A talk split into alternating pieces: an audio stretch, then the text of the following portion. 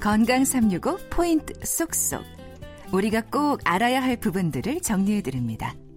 박광식의 건강 이야기 고려대 안산병원 호흡기내과 신철 교수와 함께하고 있습니다. 오늘은 수면 장애를 주제로 말씀 나누고 있는데요.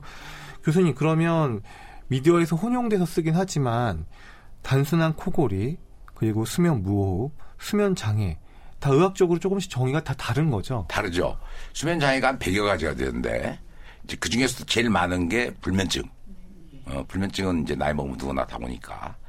그 다음에 이제 수면 무호흡, 코골이. 이게 이제 제일 많은 거죠. 음, 그럼 코골이하고 수면 무호흡 한번 어떻게 다른지 정의를 다시 한번 해주시죠. 예. 코골이의 정의는 옆에 있는 분이 당신 코골더라 하면 그게 코고는 그 진단이 된 거예요, 이미. 예.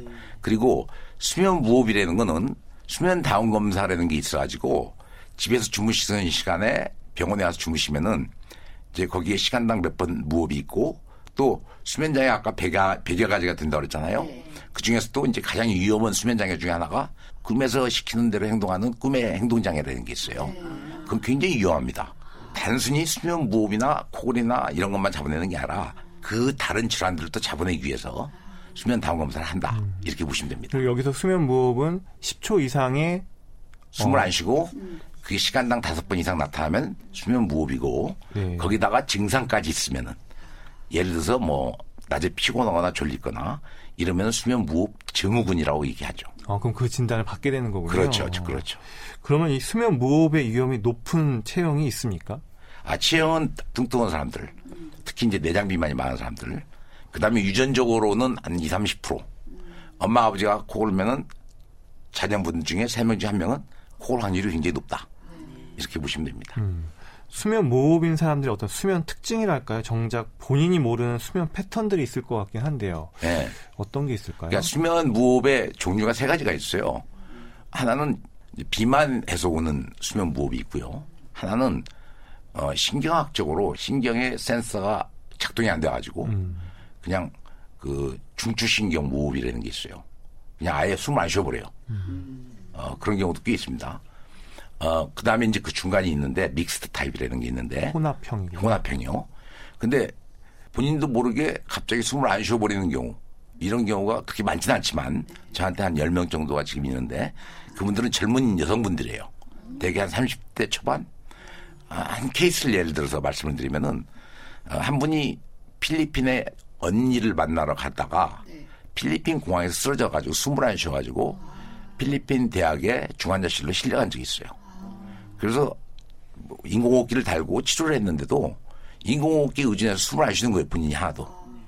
그래서 이제 치료비도 많이 나오고 그래서 이제 한국으로 병원으로 모시고 왔는데 저한테 왔는데 와서 보니까 그분은 중추신경이 마비가 돼가지고 아. 숨을 안 쉬었던 중추신경 수면 무호흡이었어요. 아, 또 수면 예. 무호흡의 형태 중에서도 예. 중추신경형이 있군요. 예, 그래서 그분은 치료가 잘 돼가지고 지금 10년 넘게 어, 지금 아주 잘 살고 계시죠. 아, 정말 다행입니다. 네네. 그럼 반대로 숙면을 취하는 분들의 수면 특징이 있을까요? 숙면을 취하시는 분들은 이제 이런 거죠. 어, 일단 잠자리에 들어서 30분 안에 잠이 들고, 그 다음에 한 번도 안 깨고, 그리고 6시, 7시간 주무시는 분들.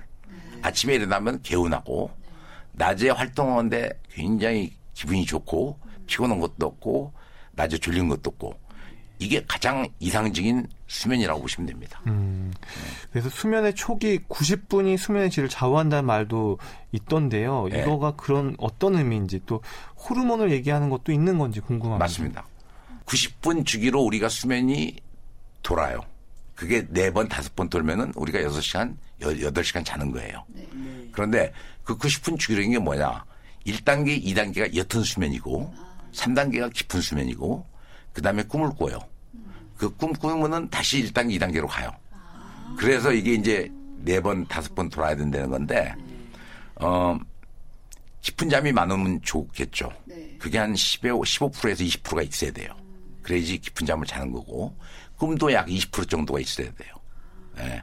그 다음에 이제 1, 2단계는 한 50% 보시면 되는데, 어, 여기서 이제 그런 어떤 그 단계가 퍼센트치가 짝짝짝 나와주면은 숙면을 취한다고 볼 수가 있고, 또한 가지는 이제 호르몬이 이제 중요한데요. 그그 90분, 그러니까 아까 90분 주기가 처음 90분만 잘 자도 나머지 안 자도 된다는 얘기죠. 어. 그 이유가 첫 90분이 깊은 잠이 제일 많아요. 어.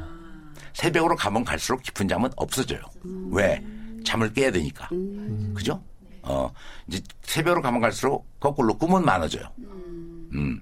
그러니까 첫 90분만 잘 주무셔도 굉장히 기분이 상쾌하고 회복이 가능하다. 그렇게 보시면 되고 그때 나오는 호르몬들이 다 나와요. 어. 그 중에 나오는 호르몬 중에 여성에게 가장 필요한 게 성장 호르몬. 성장 호르몬은 피부를 굉장히 젊게 해주는 탄력을 좋게 해주고 그다음에 어린아이들한테는 키를 크게 해주고 굉장히 중요하죠. 그다음에 이제 세로토닌이라는 호르몬이 나오는데 멜라토닌이나 멜라토닌 다음 단계가 이제 세로토닌인데 멜라토닌이 요즘 각광을 받는 이유 중에 하나가 멜라토닌이 면역 기능을 굉장히 항진시켜줘요. 그래서 멜라토닌이 많이 나오는 사람들은 암이 안, 안 생긴다는 겁니다. 어. 요즘 그게 핫 이슈입니다. 음. 그래서 멜라토닌이 많이 나오신 분들, 잠을 잘 자시는 분들은 결국 암도 안 오더라. 지금 그런 이론으로 흘러가고 있어요. 어. 예. 그러면 이 수면의 질뿐만 아니라 수면 시간 뭐 이걸 전혀 무시할 수는 없을 것 같은데 예. 이 적정 수면에 대한 설명도 좀 수면의 질과 함께 해주시면 좋을 것 같아요. 수면 시간과 수면의 질. 예. 수면 질이라는 건 아까 말씀드렸듯이 이제 그런 상태, 아주 일상생활 하는데 아주 기분이 좋은 상태로 계속 활동할 수 있는 게 수면의 질이 가장 좋은 상태고, 이제 적정 수면 시간이라는 거는 유쉐입이에요. 유쉐입이라는 건 뭐냐면은, 너 5시간 미만 자도 단명하고, 어, 9시간 이상 자도 단명하더라. 오래 자도? 예, 일찍, 어. 일찍 돌아가시더라. 어. 가장 장수에 쉬는 사람들이 7시간 자시는 분들이더라. 어. 그건 이미 과학적으로 밝혀졌어요. 예, 그래서 이건 일반적인 얘기입니다. 모든 사람이 다 그런 건 아니니까. 그래서 7시간 정도 주무시는 게 가장 장수한 수면이고 5시간 미만, 9시간 이상 자면은 단명을 하더라. 그렇게 보시면 됩니다. 그럼 교수님이 보기에 수면 시간과 수면의 어떤 질 두 가지를 놓고 봤을 때 어떤 걸 더 강조하시는 편이세요? 아, 저는 두 가지가 다 중요하다고 보고요. 어. 수면의 질도 중요하고 수면 시간도 중요하고 어, 어, 그러니까- 그거를 좀 억지로라도 맞춰서 주무시는 게 좋습니다. 어. 예. 그러니까 나의 수면 시간, 이 숙면을 위한 노력에 대한 관심이 아무래도 수면 장애 위험을 줄이는 방법이라는 생각을 다시 한번 하게 됩니다.